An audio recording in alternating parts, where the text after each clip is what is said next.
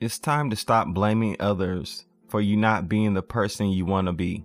Take ownership of who you are and use your brain to become who you desire to be. Don't listen to your smartphone for direction. Don't become dependent on inventions and technology.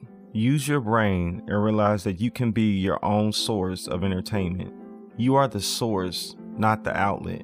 As the source, you don't look for others to define your life or bring value to you. You can be content in your own skin. You discover that you don't have to fit in. The world comes to you. Your power is in who you are. To focus on being anything other than who you are will lead to frustration and depression.